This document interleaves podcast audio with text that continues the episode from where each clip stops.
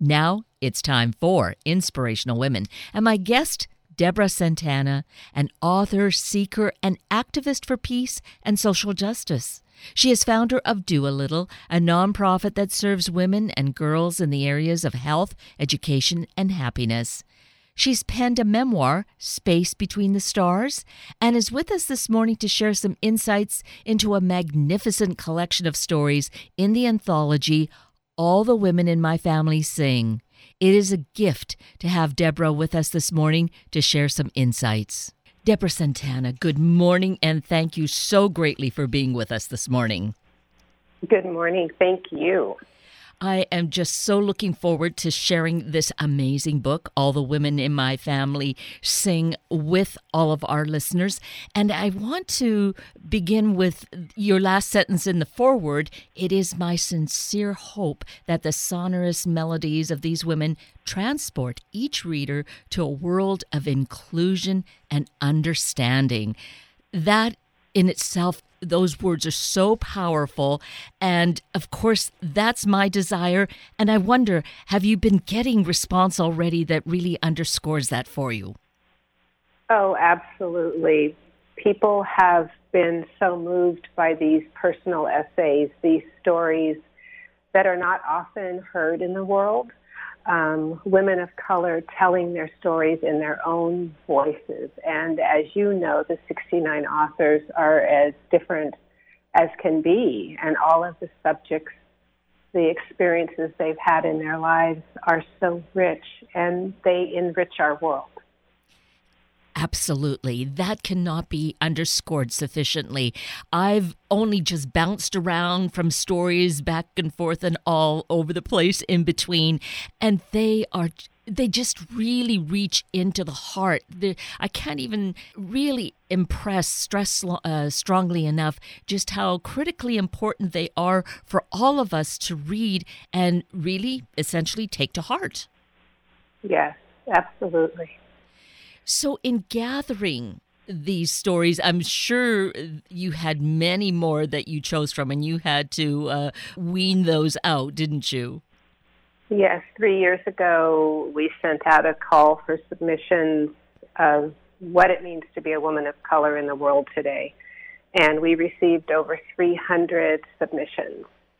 And I had two very excellent professors and women who read so much helped me to cull through those. And we had a wonderful circle of conversation and what do we need to highlight and why is this essay perhaps more significant than that essay. And it was a wonderful process, and I feel so grateful that we were able to bring these 69 voices into this anthology. Did you ever feel, though, you wanted to have all 300? well, I knew we couldn't, but also the themes, we had to somehow, from this sort of crater in the earth that we created by asking for these women to send us topics and personal experiences, we had to form some sort of roadmap. And so there was a certain way that certain themes just started matching and certain voices came together so that we were able to have these voices on equality, justice, and freedom. And those are just underlying and they weave through all of the stories. Stories that maybe we think we have a sense of, but really until we read them and and experience it firsthand from that person's personal experience i don't think we can really totally grasp the things that go on for these women of color for all women of color really yes and i think one of the first themes and in the book we have the first section is editing identity the second section is At Home in the World. The third is Trailblazers, Hellraisers, and Stargazers, which is about career and work. And then we have With Liberty and Justice for All, which is the struggle for social justice and equality. And then we have In a Family Way, which is about family and friendship. And then we have But Beautiful, which is the beauty myth. And then we have The Cure for What Ails You, which is transcending illness and trauma. And the last subject category is A Woman's Journey is Never Done. And that's about traveling far, wide, and deep. So it was just amazing to have the women who helped me in the beginning to pull these subjects together and then to have the authors' themes and their stories fit into these categories. And for those people who have not yet read the book, they can go to allthewomeninmyfamilysing.com and they can see all of the media. They can see each author and her photo and her bio. They can see all of the events. They can see our call to action, which is actually to read more books by women of color. So we have a whole list on our website of books that are written by women of color because there is a dearth of information about these authors. And our list is so rich and ever expanding. And in fact, uh, I've heard this before, and then I came across it in one of the stories that I read where that goal was just to read a certain genre. This would be the genre, reading works by women of color for an entire year. Yes, I have heard people have done that. And the reason we started, another reason we started the project was because of the publishing industry.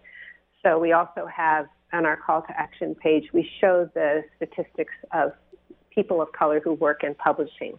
So in the overall industry, 79% identify as white. In the editorial departments, 82% identify as white. So their purview is not always going to be looking for voices of people of color or women of color because they have not had the lens in their own lives to see how rich these stories are and even to see that these stories matter. We've all been held back in our education about humanity. And so it's kind of a double prong here rather than necessarily try to be penetrating those particular publishing agencies here is nothing but the truth publishing so why not then create one's own publishing company Yes, and so that's my friend Chris Bronstein. She created Nothing But the Truth five years ago, and it was to publish only women. And so she published a few anthologies, some memoirs, and some self help books. And then when she started reading these statistics, she came to me and said, I need to publish a book all about women of color by women of color, and I can't do it because I'm not a woman of color. So will you come on and be the editor and my co-publisher? And I said, of course. I didn't realize the magnitude of that. I'm an author and a filmmaker, and you know, I have my own nonprofit. But publishing, even though I have published a memoir, I did not understand how difficult publishing is. You hold the bottom line for everything. So we, it was such an honor to pull this together and find the graphic designer as a woman of color, the amazing artist Favianna Rodriguez, whose artwork graces our cover. And that artwork was originally a mural in downtown San Francisco at the Yerba Buena Center. And I actually saw it on Instagram and asked permission to use it. So, what an amazing journey this has been pulling together the editors and the writers and the readers and um, all of the people who made this book a success. And what's interesting as you describe that, Deborah, I think about all the experience that you've had, all the involvement, your amazing career, and yet that this was just such a huge new experience for you that you had had no idea what it would entail. Yes, well, you know, one of my main philosophies of life is to continue growing. I constantly try to expand my vocabulary. I try to learn new things every day. I want to be a different person today than I was yesterday.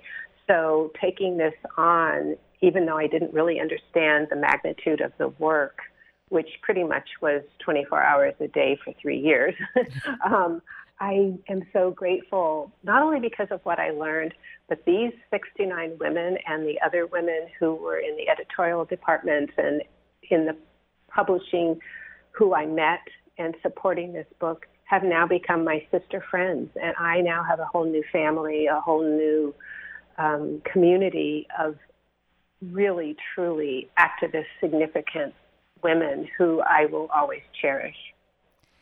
And there's an important piece of it, just as you mentioned that, Deborah. What is so critically important here is to know these 69 women are so involved in the communities in our country at a time when we really need this kind of leadership and this kind of energy so we can mm-hmm. tap into it wherever we're at. Yeah.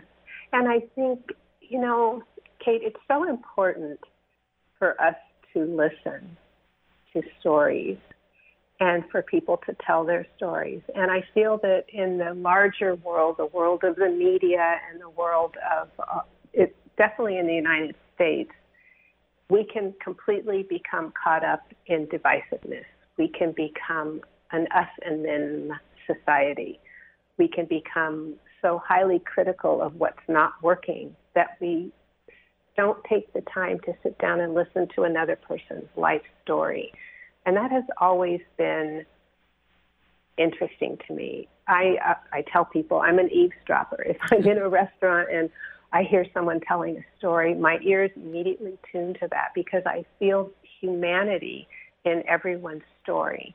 And I don't know if it's because how I was raised. Um, my parents, you know, took my sister and me to church, and we learned early on that everyone deserves to be heard, everyone deserves to be loved, and it's our job to help other people.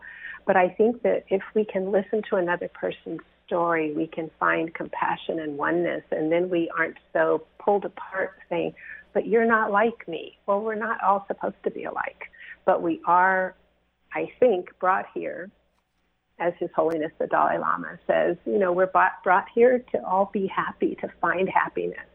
And we can't do that if we don't have compassion for each other. Yes. Can't underscore that sufficiently. And and it is these stories then. It's so easy to see as we read the experiences of these different women to find that heart, to find that compassion, and find a way that we either really uh, identify a lot or a little, or we just find that's an area I need to grow. Yes. And I, I want to say that we only have two stories by Native American women in the anthology, and I wish that we had many, many more. But I want to draw a little bit of attention to Eliana Ramage's story, Indian Territory. And it's such a beautiful essay, and she talks about um, where she's from, where her family's from, and how they've grown through this whole issue of Native peoples being pretty much um, just decimated by the American society. But she talks about the, her, their history isn't in the past. The history is alive today. And she, if any of you become an astronaut, someone told her, that's part of the story of your nation. So she talks about her cousin who went to teach English in Namibia. She talks about her family and taking their older brother to college, and she ends her essay at Standing Rock. So it's so completely current and important. And she talks about what she felt there and how people work together. And she says, I knew Navajo tea in thick paper cups and mittened fists in the air. Pressing my weight down on the flat edge, edge of a chef's knife like a Cree woman taught me, crushing garlic into soup for 200. A cold wind tearing at my forehead, but my shoulders wrapped in a thick blanket. My legs stepping slow to the side, laughing in circles with Meskwaki girls at the round dance. I mean, her words make Standing Rock come alive. And that was such an important part of the history of our country and it has now almost been forgotten, and another decimation of a Native American community. So it's so these people who write these stories talking about growing up in the South in Klansville, USA, or talking about um, growing up as a loving punk rock, even though a young Chinese American girl loved and played the violin, but she loved punk rock. It's just showing all these sides of women of color, sides that may surprise people and may just give us joy. And such important insights. One of the earlier stories I read that I feel many of us can learn so much from uh, because we need more education about transgender. Yes. But reading the story, really it's it's just so completely um, gives such complete understanding. It is really powerful. Then uh, all of these stories in that way. Yes, well, that's Mila Jam's story, and Mila Jam is a well-known, well-renowned um, singer and dancer, and lives in New York. And she actually was at our reading in New York City uh, early this year. And so her story home, a transgender journey, is so important. And she tells how, like most girls, she wanted a fairy tale life. She wanted to be a princess who was rescued by a prince, but she was a girl born in a male body. And she learned to rescue herself. Instead of conforming, she made a choice to own the woman she knew she was meant to be and to guide her family along the way. And you're right, that's very powerful because she shows us how she had to be strong and lead her family to love her in her transformation. And she articulates it so beautifully so that, you know, if there are questions in our heads and our hearts to try and understand, I by reading this story, reading such stories brings us to a, a better understanding. Yes, and then there, you know, there are stories here that I was really surprised when I read. There's um, Emma Talbot, whose story, "The Gift of Hair, the Gift of Joy," and she talks about how she had something wrong with her hair, and she went to her hairdresser, and and it was resolved. And then she heard about locks of love, so she began growing her hair out. It took three years and then she gave her hair to this nonprofit, Locks of Love, to help girls, African American girls, who were going through cancer or something and would not have a wig that matched their hairstyle. And it's such a simple story, but how profound that she did this twice. So for three years, she grew her hair and then she gave it, had it cut off and gave it away, and then she did it again. And she ends her essay saying, I think I might do it again.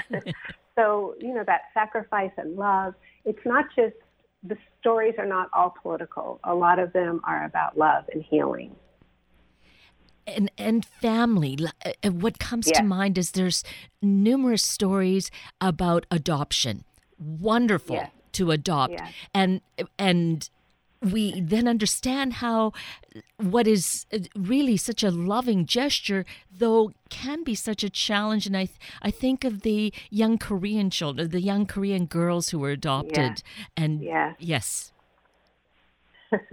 Go ahead. oh, well, it's just such a, an insight to um, see how they f- feel and uh, the, the kind of challenges and what pulls them back and forth and the awareness that, that comes. I, I mean, we adoption is important and necessary, but I think it helps us to understand and how to just be careful, uh, be more compassionate in how we might ask questions like, such as, where are you from? I'm from Minneapolis. No, where are you really from? That kind of thing. yes. And um, that story is so wonderful. That's Invisibility by Nikki Abramson. And it's she is so beautiful the way she talks about going to Korean adoptee events. I mean, who even knew there was such a thing, right? right. And how her parents who were white tried so hard to bring her culture in, even though they brought her from Korea into our culture.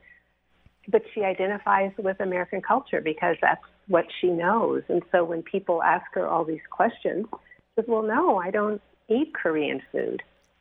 No, I haven't been to Korea. This is my reality as a woman of color. These are battles I fight every day because I can't remove the fact that my skin and facial features are Korean and I don't resemble the majority of people living where we live. So she has, oh, it's such a charming, charming essay. I just love her so much. I am, all of them are, are so lovable when when there are those gut wrenching, heart wrenching stories and experiences, when we think about the Native women and and what they've encountered, uh, there, there's been so much pain that this anthology is so critically important. All the women in my family sing. Uh, you know, using that metaphor of song as well for story, I think is is so powerful. Well, that title came to me many years ago after I published my memoir in 2005, Space Between the Stars. I started writing a second memoir, and I was writing and rewriting. And I one night I had a dream um, that the title came to me. All the women my family sing because in my second memoir I was going to talk about my mother, my Irish English heritage, how she grew up picking cotton and talk about the women in my family. And then I decided I really didn't want to publish a second memoir. I just felt that I had talked enough about myself in my first memoir, and I just put the title away. And then when I started working on the anthology, I realized that all these women are my family. Actually, we are all family. And yes, their voices are singing their stories. So the title, which I had put away so many years ago, was perfect for this anthology. Definitely, uh, because it it just has that total essence about all of it. And then, you know, with with these 69 voices that are here in this chorus and this massive choir, they also are all ages, which again I think speaks so well to all of us. We can just relate to so many of them. Yes, and I'm really happy about that because the the young voices are really powerful. And um, Igochi Igonu, who writes about, and she is a young African girl, but she was raised in America. And she talks about people looking at her, and she talks about poverty porn and how, you know, co- our culture tries to make, oh, poor Africa. And she's really powerful in her voice. And then we have an elder who I love and admire so much. We have Marian Wright Edelman, who talks about her heroes, Harriet Tubman, and she talks about the tireless indispensable. And of course, she has such wisdom and working in the world, and she has been, um, she's the founder and president of the Children's Defense Fund and has been an advocate for the disadvantaged Americans her entire professional life um, a graduate of Yale Law School and all of her accomplishments. And yet she has this beautiful essay that she gave us about the pair of medallions around her neck with the portraits of two of her role models, Harriet Tubman and Sojourner Truth. And then she begins to tell us about her sheroes. So from the elder voice to the younger voices, and we have this amazing breadth of experience and of wisdom. And the younger voices are as wise as the elders. So you're right. It is. It's a great honor to have these this range of age. And then encouragement. Uh, it's very possible as a young person, a young woman of color, to feel, what do I know? You know, to maybe feel like I need to hold, uh, that she needs to hold her voice back. And this, I think, is encouragement and mm-hmm. offers so much hope. Mm-hmm. Well, one of the things that I talk about is that our anthology's purpose is to bring healing to our world, to open dialogue between people who have not spoken to someone different than them, and to create solidarity between those who have suffered racism, exclusion, abuse, or marginalization. It is time for a book that was created completely by women of color to be in the hands of all people so they may be inspired and changed. We want healing, not division. And that we need to remember is so much more powerful. That love and hope is more powerful than the tearing apart. Oh, absolutely. It would, you know, war has been going on since the beginning of time, and we can't really stop it. People do live on a level of consciousness where they do want to harm other people that are different than them. But those of us who know that love is truly the answer and it's really the essence from which we were all created by a divine entity, um, we have to continue to tell those stories because separation and hate are not going to bring any healing. And in fact, I guess it's really important that we have compassion for those people who don't yet know that.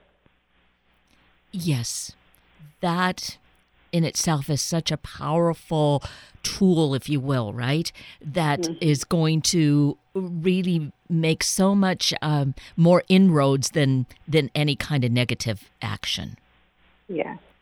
So, this book, it's such important reading and awareness. All the women in my family sing. So, of course, there's various ways to get it, but there is a website by this name. Yes, all the women in my family sing.com, and the book can be purchased there.